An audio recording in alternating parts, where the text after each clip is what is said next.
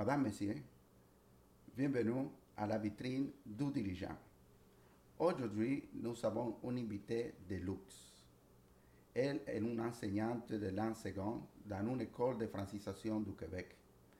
Elle est une personne euh, très charismatique. Elle est capable de gérer de gros stress. Elle est une personne qui prend des décisions même s'il ne connaît pas tout l'enjeu. Elle est déterminée, elle est tenace, elle est autonome, elle aime être son propre boss. Elle est une personne, elle, elle est une personne très ouverte d'esprit. Avec nous, j'ai le plaisir de présenter Madame Fanny Monette. Merci beaucoup. Bienvenue, Nancy. Nancy. euh, Fanny. Fanny. Fanny, excuse-moi. excuse-moi. Fanny, je connais beaucoup, euh, j'ai beaucoup, beaucoup de projets que tu as faits. Mhm. Euh, mais celui qui m'a eu vraiment à cœur, c'est le dernier projet de faire un voyage de la Floride en vélo jusqu'à la ville de Laval au Québec. Oui, C'est environ 3000 3000 km. oui, c'est ça. Est-ce que tu pourrais m'en parler un peu de ce projet, Fanny? Euh, oui, mais en fait, je pars mercredi prochain en avion. Je me rends jusqu'à Key West, au sud de la Floride, et je reviens à vélo jusqu'à Montréal. Donc, euh, l'objectif au départ, c'était de le faire toute seule. Et puis, euh, à la dernière minute, mon chum a décidé de s'ajouter pour les deux premières semaines. Donc, il va faire deux semaines euh, de vélo avec moi. Puis ensuite, je continue toute seule jusqu'ici. Bravo, bravo. Mm. Euh, Fanny, une fois, je suis allé à, à Saint-Léonard, de Repentigny à Saint-Léonard, Mhm.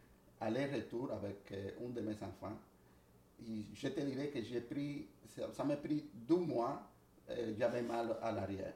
Alors, je ne comprends pas, vraiment, je ne comprends pas. euh, toi, très, très courageux. Et euh, j'aimerais savoir, parce que tu es une personne qui est euh, habituée à prendre des projets. Mhm. Alors, tu es une personne qui est habituée à, à planifier un projet, tu prends des initiatives, tu planifies ton projet, tu organises tout ton projet toi-même, Oui, tu, euh, tu te diriges plus ou moins, tu diriges ton projet toi-même, euh, tu coordonnes ton, tes projets toi-même parce que euh, je pense que tu étais tu, as pris des initiatives pour apprendre la- des langues, des autres langues, parce que tu parles, je pense, que quatre langues. oui. Est-ce que tu pourrais me nommer? Ben, je parle français, anglais, espagnol et portugais. Ok. Comment est-ce que tu as décidé d'apprendre l'espagnol, par exemple? Euh, ben, j'ai baigné un petit peu dans la culture latina toute mon enfance. Parce qu'à la maison, ma mère parle espagnol, ma grand-mère parle espagnol. À la maison, on avait toujours des latinos, des amis latinos qui venaient. euh, Quand j'étais tout petite, on avait une gardienne mexicaine qui parlait pas un mot de français. Oh, Donc, on avait beaucoup de plaisir à échanger avec elle, puis à lui apprendre des mots en français, puis elle nous apprenait des mots en espagnol. fait que, on a toujours eu des latinos autour de nous. Oui, et comment est-ce que tu, euh, comment est-ce que tu apprends, les- comment est-ce que, est-ce que tu, tu hablas bien en espagnol? Euh, Bueno, bastante bien, creo. muy bien. Comment est-ce que tu l'as appris, euh, l'espagnol? Je l'ai appris euh, ben, en premier dans des cours, au secondaire, au cégep, à l'université. Mais ensuite, j'ai décidé de m'im- m'immerger dans l'espagnol, donc je me suis dit, je vais faire un voyage. Et là, je cherchais quel pays, où est-ce que je vais apprendre l'espagnol. Donc, j'ai cherché, j'essayais de me faire engager dans un club med à Cuba, ou euh, peu importe, n'importe où. Je voulais aller dans un club med. J'ai pas réussi à me faire engager. Et là, en jasant autour de moi, quelqu'un m'a dit euh, Va au Guatemala, il y a des écoles de langue, il y a des très bonnes écoles de langue, c'est un bon espagnol, va au Guatemala. Ah, Guatemala. Donc, je me suis dit, bon, pourquoi pas? Alors, je me suis inscrite dans une école de langue pour deux semaines et on pouvait vivre dans une famille. Oui. Donc, c'est- c'était extraordinaire. Je suis allée là. La professeure savait pas quoi faire avec moi parce que je parlais déjà espagnol. Mais euh, j'ai vraiment beaucoup appris parce que je me suis rendu compte là-bas que je parlais espagnol. Oh. Mais avant, j'étais trop gênée pour parler. Oui. Je- J'avais pas confiance en moi, donc j'ai pu gagner la confiance qui me manquait pour parler rendu sur place. Oh, mais oui, je sais, les latinos, ils aiment beaucoup parler. J'imagine qu'ils voulaient tous parler. C'est Euh, ça. toi. C'est le portugais, comment tu as décidé de... Bon, je vais apprendre le portugais? Ben, même chose. euh, en fait, le portugais, j'avais droit à un stage 4 à l'étranger, à l'université, euh, quand j'étudiais en enseignement. Puis euh, un des endroits, c'était le Brésil. Ma grand-mère parle portugais aussi, donc je me suis dit, je vais aussi apprendre le portugais. donc, je suis allée au Brésil quatre mois. J'ai enseigné le français là-bas, puis euh, pour apprendre le portugais. Puis finalement, mon stage m'a été refusé. Donc, j'ai appris le portugais, mais j'ai pas pu faire mon stage là-bas. tu te débrouilles bien, tu, es, euh, Mm. tu parles bien le français fluide. Oui. Oui, oh, ben, félicitations Fanny. Mhm. Euh, Fanny, qu'est-ce que ton projet d'aller à, à Floride, venir en vélo, euh, qu'est-ce que tu es enseignante de, de langue seconde, de Oui. français langue seconde. Mhm. Qu'est-ce que pourrait, qu'est-ce que t'apporte ton, que pourrait t'apporter l'enseignement dans, dans ces projets? Euh, je dirais l'organisation. Parce que quand on est enseignante, on peut pas juste se présenter devant une classe puis dire bon ben je vais donner un cours. Ça fonctionne pas. faut être préparé d'avance. Donc, tout planifier, euh, comment, qu'est-ce qui va se passer le- de minute en minute, quels exercices je vais faire. Ben, dans le voyage à vélo, c'est la même chose. Je planifie. Fait que je regarde, euh, j'ai prévu mon voyage en regardant sur une carte. J'ai dit, ah, Ok. qu'est-ce que je pourrais faire? Je regarde ma carte. Puis finalement, euh, je me suis dit, Hmm, du sud de la Floride, ça fait combien de kilomètres? Je me mets à calculer. Ah oui, 3000 kilomètres. Ah, c'est bon. OK, donc je vais faire ça. Je vais faire toute la côte est américaine. Puis ensuite, euh, pour le voyage, ben, il faut planifier le vélo, les bagages, tout ce dont on va avoir besoin dans le voyage, les outils, le- la partie camping aussi, la tente, le sac de couchage, euh, tout, tout- plein de petites choses, mais qui vont être vraiment pertinentes pour le voyage. Sont planifiés déjà à Mhm. l'avance. Oui. Ok, c'est les doutes. Comment, euh, si tu veux prendre une douche, comment Mhm. est-ce que tu vas t'arranger avec ça? Ben, je vais dans des campings. Ok. En général, il y a des douches dans les campings. Ok, Mhm. oui, aux. États-Unis. Parfait. Ouais. Parfait. Euh, Fanny, euh, dis-moi, euh, pour, pour faire Mhm. j'imagine que tu dois te préparer. Oui. Euh, comment est-ce que tu te prépares pour faire de longues distances, 3000 km en vélo? Parce que tu travailles, tu, tu as des autres activités. Mhm. Qu'est-ce que tu fais pour te préparer? Pour me préparer, ben. euh, en fait, moi, j'ai des problèmes de genoux. Parce qu'avant, je faisais du ski de boss. Donc, le ski de boss, ça tape dans les genoux. Donc, ce que je fais pour me préparer, je m'entraîne tous les muscles autour des genoux pour qu'ils survivent autour. Voilà. Donc, trois fois par semaine, je fais mon entraînement de genoux pour être super forte. L'entraînement, c'est en gros des squats. Squat, squat, squat. Plein de types de squats, mais beaucoup de squats. Puis je fais des tours de vélo, donc je vais au travail à vélo, euh, bon, tant qu'il pleut pas.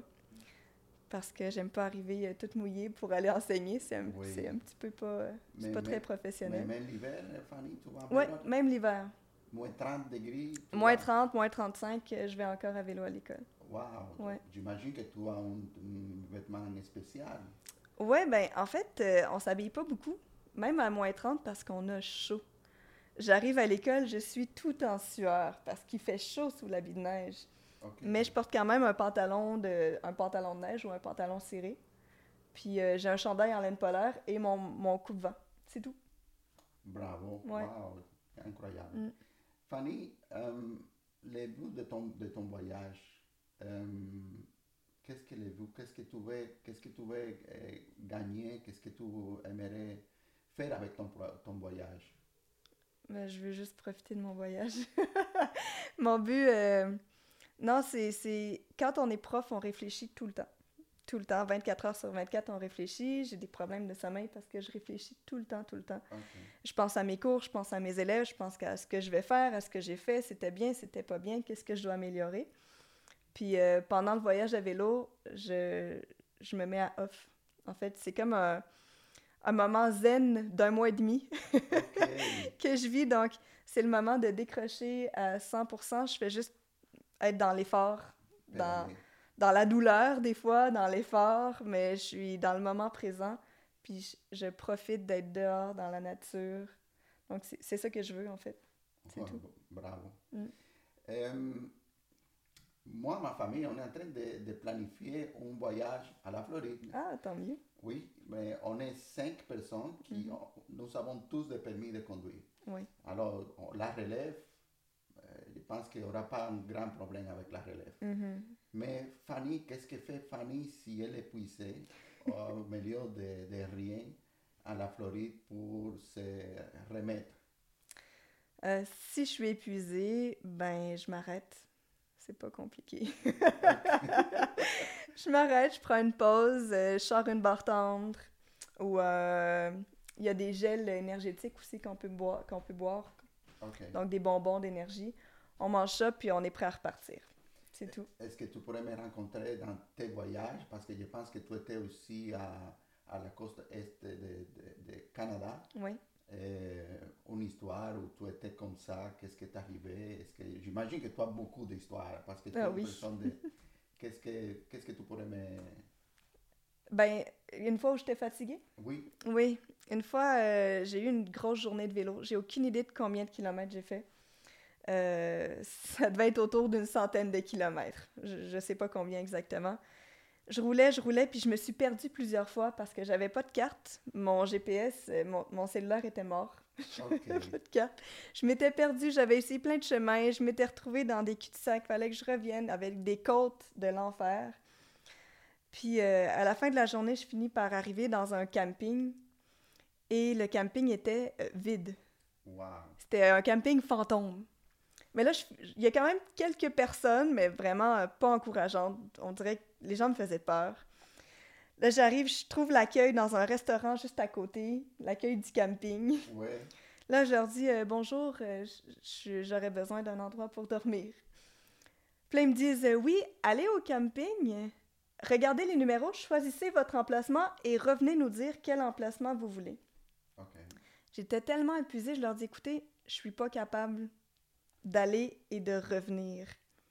Je vais être capable de me rendre et c'est tout. Je, je- Donnez-moi n'importe quel emplacement, donnez-moi le numéro que vous voulez, mais je peux pas revenir vous dire lequel. Wow.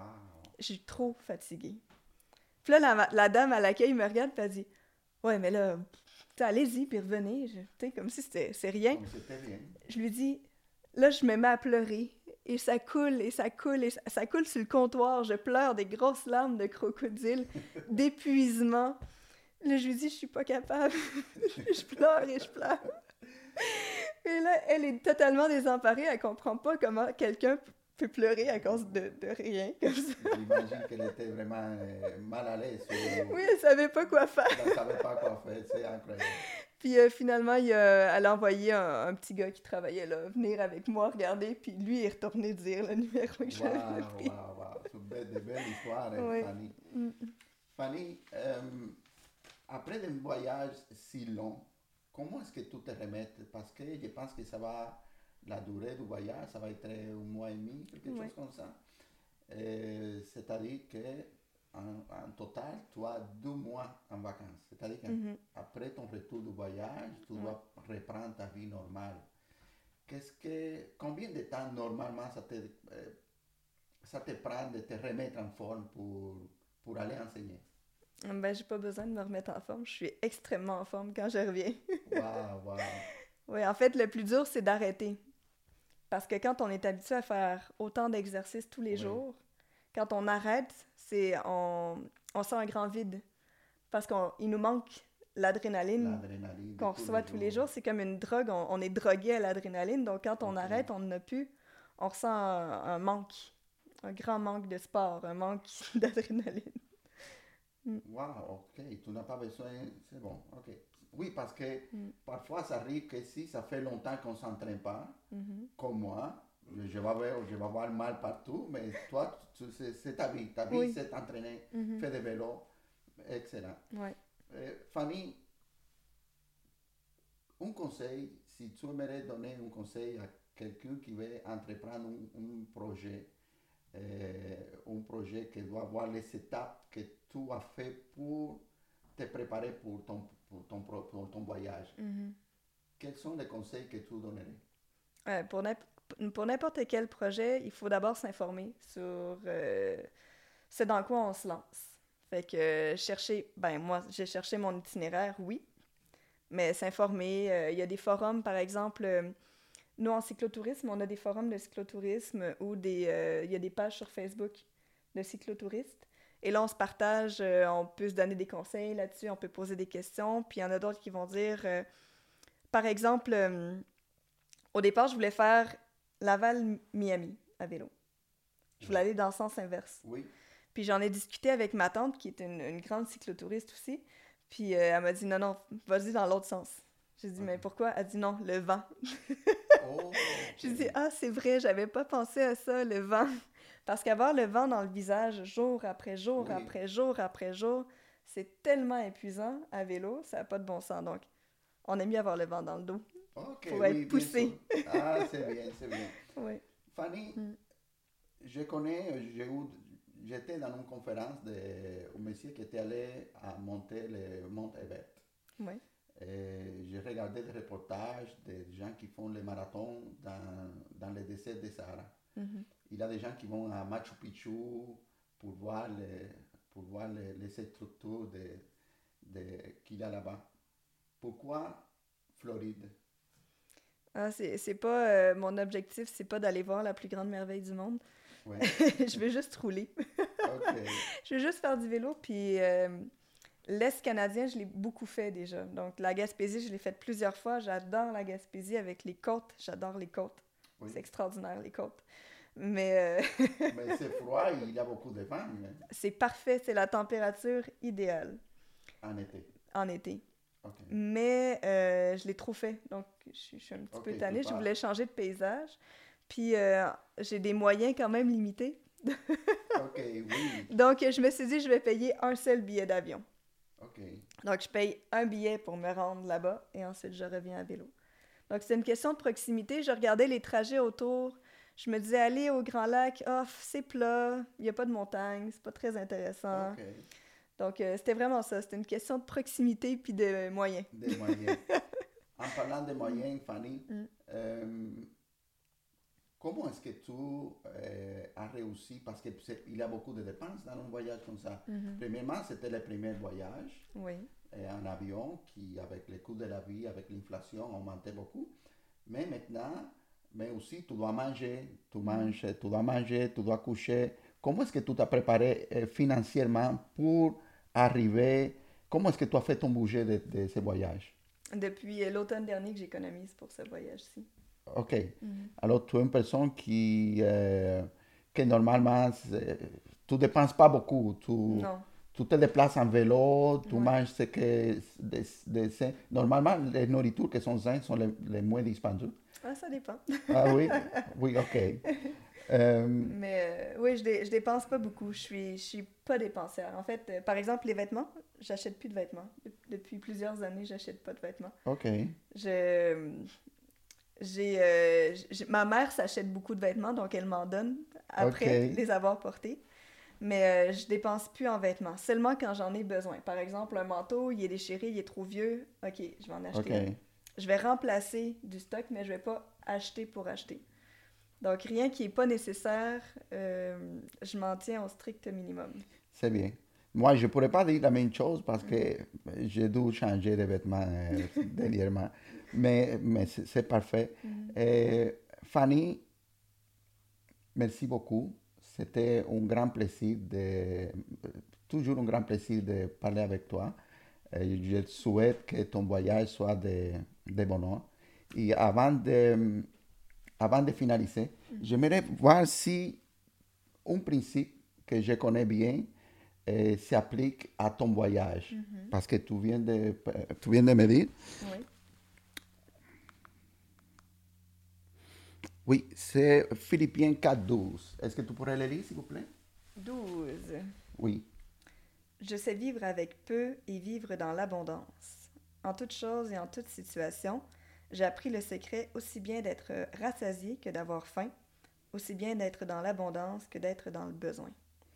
Est-ce que ce principe, ça s'applique à ta façon que tu as préparé le voyage?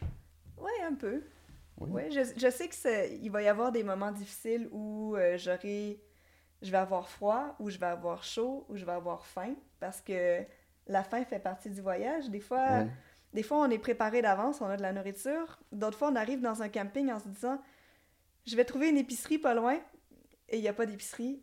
Et dans le camping, il n'y a rien à manger. Et là, on se dit, bon, ben, je vais manger des noix. Ah, bon. j'ai, ou je, je grignote ce que je trouve.